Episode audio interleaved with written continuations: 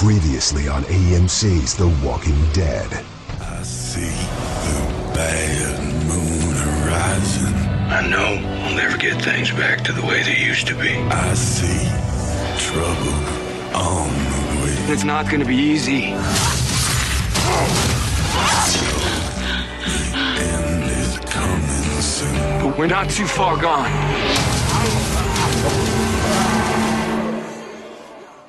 Welcome to PPN's The Pulping Dead. I'm Mike.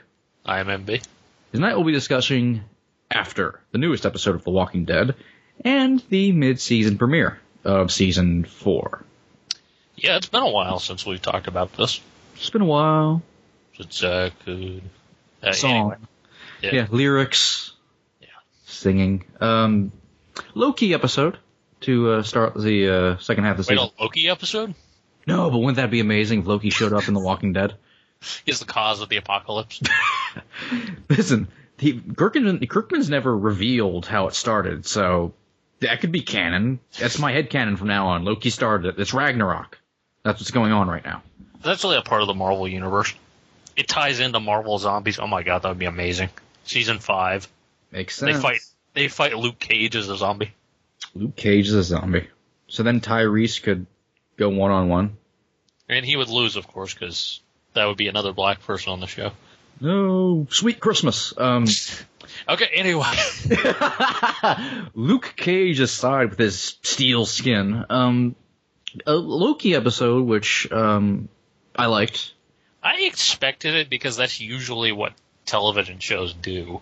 Like the formula for really a lot of dramas is to end the mid-season finale on an explosive, really like big epic way, and then come back to really kind of a deadpan almost. Like they come back trying, I think, to um, build back up to the the series, the season finale. Yeah. So it's kind of designed to be sort of a buffer, whereas like it ends on an insane explosive note and then it comes back on a quiet note, a gentle note. I think that was kind of what this episode was trying to do, which I, I mean, I expected it and I thought really paid off because the thing about this season so far has been its strength has been the character driven episodes. Unless you ask the internet. Uh, But if we start talking about how retarded the internet is, we'll be here all night. I don't ask the internet many things. Yeah, just stay away from talkbacks. But yeah, I, I personally, I mean, first of all, this episode is pinned by Kirkman. Yeah, and apparently, I, I, I haven't read the comics. Apparently, pretty faithful to uh, the comic for the most I've part. read a, I've read at least one issue that dealt with kind of the aftermath of a prison, and it seems like it was leading up to that point where you know Carl goes at Rick for not being there for anyone and blaming him for everything because it seems like Carl was very angry during that period. yeah, and I could see that. Uh, apparently, the only deviation is the stuff with Michonne, the uh, flashback, yeah. which was I think it, I think Boy. one of the highlights of the episode. It was yeah, that, uh, that scene was just the way it was done in such a way that you would never expect. yeah. I like uh, I like dream sequences like that where they're they're trippy, but in like a very plain way. Like Yeah. just stuff starts to be weird and reality starts to invade slowly. Yeah, it was like she was in a different dream than those other two. Yeah. Like time kept skipping, and I like how herself in the dream wasn't fully comprehending how- it. I like how subtly she just brought out the katana. and, and for a moment, you were like, "Is this still like a flashback, or is this a dream?" Yeah, like That's, that's really I, I at, up until that point I didn't know whether it was one or the other, and you start to realize this is a dream by the time that you know you see the two ravel. Yeah. They don't really do uh, dream sequences much on the show, so it's a nice change of pace. And they really haven't even done that many flashbacks, They haven't done a flashback in quite a while. so it's it's kind of refreshing to see that be used sparingly as opposed to like a constant thing. Because from what I hear about Lost, that was kind of a ridiculous, like the amount of stuff before the island was kind of out there. Yeah. but this I'm I'm happy that it's something that they kind of choose to use when it's effective rather than just use it for the sake of it. And nice to see Michonne's character be opened up some. Not be be, completely different from when she is right now. yeah. And I mean, of course, Danai Gurira is easily one of the best additions to the show that has ever been. She's, Like, it is insane how right for the part she is. being able to do so much with just absolutely no dialogue at all. Yeah, And I like the stuff with the doppelganger zombie that, and they kind of played around with it, like it may or may not have actually been there at all, yeah, which I liked. And nice to see the pets again. You know, if she killed them still. Yeah. And I mean, they were different pets. Like, I like the fact that she sees the chaos around her. Like, the episode starts off with her still at the prison and kind of everything being torn apart. And the first thing she does is, well, I got to start from scratch. So I'm going to take two zombies, lead them out, cut off their arms and their jaws, and then just lead them. Yeah. I like how she's completely ready just to go back on her own Yeah. again, start all over again where she was. But by the time she does decide to actually fall, to actually track down Rick and Carl, she kind of made a choice. Yeah, which was which was great because it really kind of shows how far she's come since joining the group. Because she went from being this insanely isolated person, even even with Andrea with her, she didn't really let her in, to being someone who has a family now. Yeah, it's weird to think last season Michonne for the most part didn't work as a character. Yeah, But now she works in spades and, and is an actual character. But uh, getting into the Carl of it all. yeah, First of all, I thought this was a really good Carl episode, and you can't really say that much. But there's one curious thing they keep doing with Carl, which is he's always seems to be in a completely different emotional state from the last time you saw him. yeah, Like, if you think of the season three finale, he's pissed off and angry. Then the season four premiere, he's happy, Dory. yeah. And the last episode, he was you know clearly devastated, and this one, it's like he's already go- gone through like all the stages of grief. Yeah, and it's really only supposed to be, you know, Hours. yeah, just shortly afterwards. So that was a little bit weird. Like, One thing I kind of had a problem. I I tended to notice a pattern with the earlier Rick and Carl scenes, which was Rick would say something, Carl would say no, you're wrong, and then suggest the opposite. Rick would argue with him. Carl would argue back, and then Rick would say something, but then trip up because of his bad leg, and thus lose the argument. it was curious.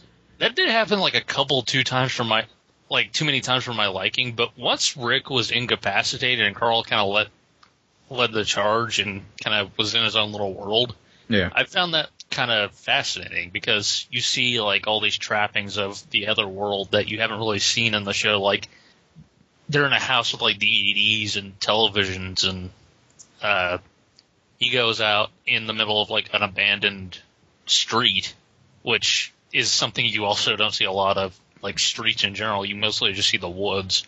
Yeah. and you see like a whole suburb in this episode. And it's really just about him sort of coming to terms with the fact that he isn't as far advanced as he thought he was. Because every bit of a piece of advice that Rick gives him in the beginning comes to a payoff in which Carl realizes that he was wrong to doubt his father. Like the bullets like running out of ammo very quickly Yeah. and um, just barricading himself off. And he he comes to so many close calls in this episode with walkers. Oh, the one where the walker's about to bite his leg was Yeah, terrifying. Michonne and Carl are going through like similar storylines. Uh, yeah, in some ways. Yeah. Which Carl wants to just break off and and Rick pretty much admits at the end that Carl is right. He I mean the entire flux of the first half of the season was Rick not really facing reality. Yeah, And finally is coming to it finally came to admit to himself that it's never gonna be the same and if he had just seen that probably things would have been better off. yeah.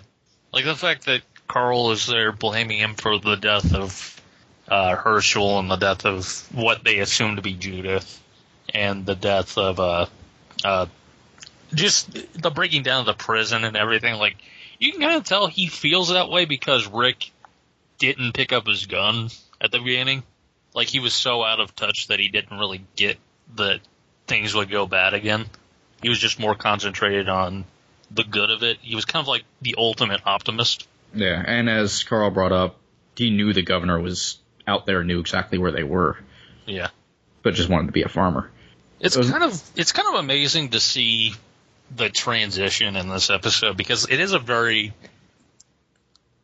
I, I don't know what you would call it. It's kind of a refractionary period Yeah. where all of a sudden they're kind of stepping back and kind of examining their lot in life where they were when all of that stuff happened and realizing, oh, that was a terrible situation and that was it's clear to see why the governor got the drop on us. And it was just a. And they haven't really done good examinations of Carl growing up in the world so far. Just little bits. This is like this is the first full episode of pretty much just Carl's psyche, pretty much. Yeah. Like the and scene- also, like, this season has been the best Carl has ever been. Like, Oh, every father son moment has been golden. It's been like the backbone of this season, like the secret weapon. Yeah. But like the scene where he goes into the kid's room and sees all you know the games and books and DVDs and stuff. Yeah, but it's like he stops right as he approaches them. Because he I think a part of him realized if I turn this TV on and see if it still works, it's going to attract all the walkers. So it's kind of like being met with reality, where he can't enjoy any of that stuff, even though it's there. Uh, it's like he saw this and was reminded of what he could have been or what could be doing, like the child's the childlike nature that he's pretty much been denied, and then immediately just the cord in the back of the TV is no longer for what it's, what its use used to be. Now it's to secure the door Yeah. to survive. And like you can even see like when he's pouring cereal and he's just got this blank stare on his face like nothing is what it used to be. Yeah, I like the cereal scene just because it was it's short, but it's like this weird normalcy versus reality of their situation, where he's sitting down at a breakfast table and pouring cereal into a bowl. And there was also that moment where he's eating pudding on a roof and looking at the like the suburb in front of him, but a zombie is in the room right behind him. Yeah, that was probably the perfect summation of what they were going for. Yeah. Him trying to be a kid, but there's like a zombie just in the background trying to get to him. Like I could see that as a cover for the series. Uh, Also, I, the set design in this in this episode was really fucking good. Yeah. like all the like that so the second house that Carl breaks into and searches around for they filled with such personality that you can almost that the family lived in in it that you, we don't see felt real Yeah, which is a problem that you have with most of the interiors, is that it's very obviously a set.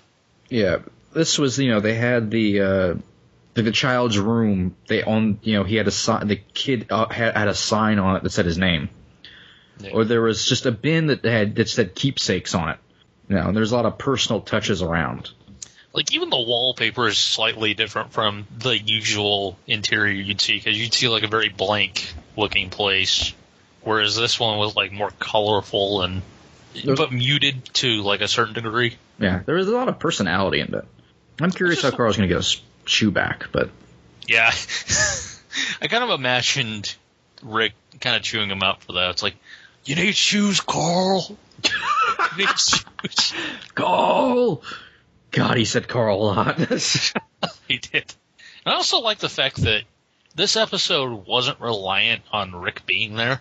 no, I think that was he was made it he work. was like I, I love stuff like that when you can take the protagonist out of the situation and still have it be effective. yeah. I think that's what let Carl grow a little bit more. Yeah. Because it was getting, like I said, it was kind of getting tiresome to have them just bickering back and forth every single time they interacted. Yeah. Once again, it felt like it was maybe a little bit too thick, but once again, Carl's going through some stuff, but and he's also a teenager. And there was also a really good parallel that I noticed. Uh, I actually did watch a little bit of Talking Dead, and Greg Nicotero, who directed this episode, was on it. And he noticed No, no, no. It wasn't him. It was, Danai Gurira because she was also the guest, and she noticed that even though it's the situation that Carl's in, this is also something that teenagers in general go through. Yeah. It's very much a good parallel on a number of levels for just growing up and realizing that the world is not as you thought it would be, and thinking you could take it all on your own. I think that's why that the storyline the episode worked so well was the psychology behind Carl growing up in this world, but it was also the reality of how teenagers actually are, and they come into adolescence and stuff. Yeah. It was those two ideas meet that I think kind of grounded the whole thing. And once again, they didn't hit you over the head with a sledgehammer so much in this episode. I thought maybe some of the, Also, yeah. Like some of the imagery was um, kind of obvious, like with him eating the pudding, pudding on the roof, you know, childlike innocence with a zombie behind him. But that was still subtle enough to work. Yeah. I also just like the scene where he's on an empty street, looks back and realizes he can't hear anything for miles, and just goes, "Cool," because it's like it's the first time he's kind of been allowed to have peace in Yeah. like a while because he's been barricaded within a prison for nearly a year, if not more. And allowed to just kind of He's kind of lived in this bubble. Yeah, and kind of like the first time he's really been allowed fully to be himself and be responsible for himself, even if it didn't really work. I think we've all, growing up, had that feeling of doing something yourself that Yeah. you're usually told to do, but this time it's just you doing it, Yeah. and you feel a little bit different doing it. And you, Like him going, him going on the run was great. yeah, Because I mean, I've a lesser show would have had Rick suddenly snap out of it, go to his aid, and then like chew him out for leaving in the first place, which I was bracing myself for, and they didn't do. yeah, I was I was waiting for that too. That would have been insanely ridiculous because Rick is in such a deep coma at that point. And I also, oh my god, the scene where Rick wakes up, but Carl thinks he's turned. Yeah, I And believe it's that- just- I believe that was in the comic too. Yeah, just the just the the devastation of he can't kill his own father, even though he said earlier like he would he would be fine with if he died. It just brings it all back because you realize like he's learned his lesson and realizes that he can't do everything on his own. Yeah. I, I have to say, I mean, the thought did occur to me, like, wow, what if they will kill Rick in this episode? But it, I, I don't think the, I know the uh, zombie fake out thing was in the comic, but I don't know if it worked as well in the show, just because we pretty much know that Andrew Lincoln's probably not going to die. Well, that's always been my thing with The Walking Dead in general is that they they keep saying that you know no one is safe, but we know one person is safe. Like I imagine Rick is not going to die until the last issue of the series. Really? I think as far as the comic goes, I think Rick will die, uh, not soon, but I think he'll die before the last issue and Carl will take over. Maybe, but I don't see it happening happening like anytime soon or really any point. Like it would have to be closer to the end, which granted, the comic is ending eventually. Yeah, I think Kirkman said, what, 300 issues? Uh, I think less than that, Was it? maybe. If it's th- if it, let's just say 300, I think maybe Rick will die now 200, and Carl will take over for the last 100. I wouldn't be surprised if it went like that. It feels like that's what he's building to. It's hard to say because we thought David Morrissey was going to be a series regular. Well, yeah, DB's weird. Yeah. By the way, I just want to talk really quick about how all of our theories, like to some degree, were either unexplored or proven wrong. Because right off the bat, we were shown Michonne doesn't have the baby, Yeah, which I think is kind of a missed opportunity. And also, like, I'm interested to see where what's going to happen with that now. yeah. I- mean, it would be if if if they did just reveal like, now the baby's dead, then it would be like this kind of weird, delayed story. Yeah. I mean, granted, Carl and Rick think that the baby's dead, but I think that's very deliberate, though. It's played up as deliberate, as in they think it, but it's not the case. Like, it's a I little bit too very- TV obvious. But yeah. Also, it would be very strange if they then confirmed it later on rather than confirming it immediately. yeah, That's what makes it a little bit obvious, but whatever. But I'm curious to see who has it, and also I'm curious to see, like, just how in keeping with the show's not the show but the season's theme. Yeah, is this, This theme going to keep going? Well, my thing is that it seems like the theme has taken an inverse because the theme uh, for the beginning of the season and the like the pre-finale episodes was you can go back, and this is never go back. Like the the the post finale episodes seem to be taking almost an opposite stance, which is fascinating because like it's two themes building onto each other Yeah, I didn't even think about that. That is interesting. Because Rick realizing like things can never b- go back to how they were is completely spinning in the face of what they were setting up. And that works because like everything was torn down. Everything they knew was destroyed. Yeah. Almost like Rick has. t- It's like Rick didn't. Rick got the lesson of you can come back, but didn't understand it really. Yeah. Like he thought he thought of it too much. Like he could be. Everything was just normal and fine and good, but Yeah, like there was still some things that could still change for the better. And he didn't think of, well, there are also some things that could just go horribly wrong still. Because I think part of the thing was that Rick was convinced that things had gotten so bad that they could only get good yeah. instead of worse. And then the governor shows up with this tank.